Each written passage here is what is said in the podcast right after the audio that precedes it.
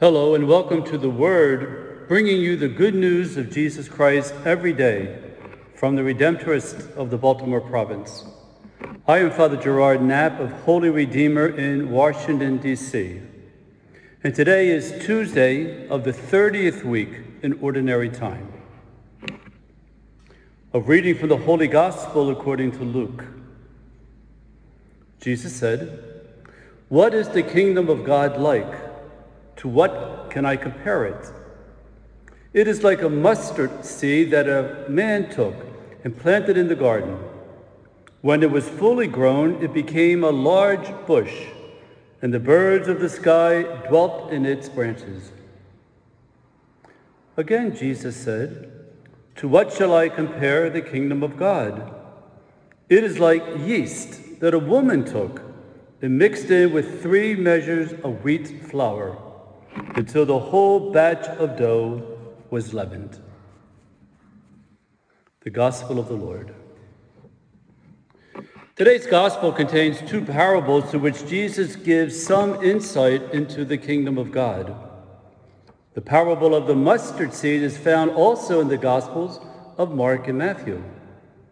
Although Luke does not explicitly state it, the other two evangelists emphasize the smallness of the mustard seed, which eventually grows into a bush large enough that the birds of the sky dwell in its branches.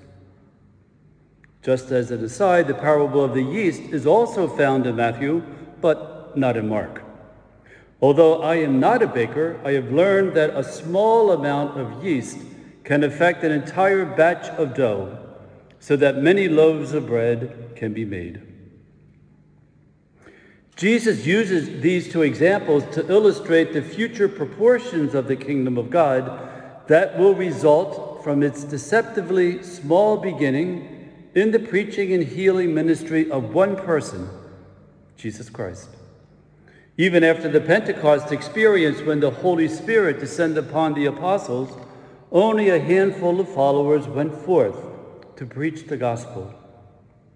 Yet from a small beginning in Israel 2,000 years ago, today there are billions of people who have come to believe that Jesus is the Son of God and the Savior of the world. Although a common interpretation of these parables is that from a small beginning great things can develop, is it the only lesson? I would like to offer several others. Both the mustard seed and the yeast were and today are just ordinary things.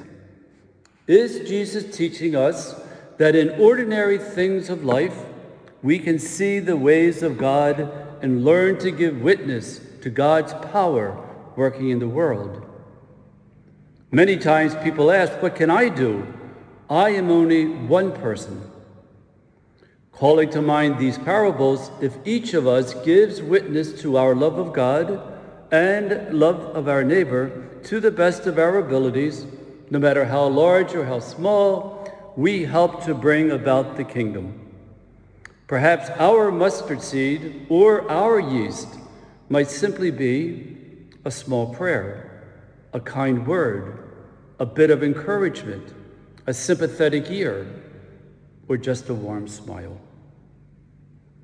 A second aspect of the parable of the mustard seed blossoming into a large bush where the birds of the sky, many, many birds, can nest may indicate that the kingdom of God is open to one and all. Jesus certainly reflected that attitude of inclusiveness throughout his public ministry. He spent time with fishermen and tax collectors, Pharisees, and prostitutes. If the church is the visible manifestation of the invisible kingdom, then our churches, our communities, our hearts should be open to one and all.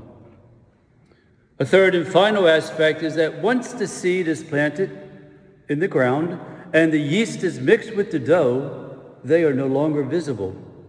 They fulfill their function, their purpose, their destiny, sight unseen. Perhaps another lesson for us is, is that as we go about doing good, let us not do so in order to attract attention to ourselves.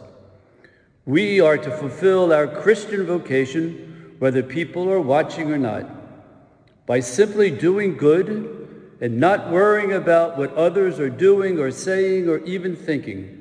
We help to bring about the kingdom of God. May God bless us all.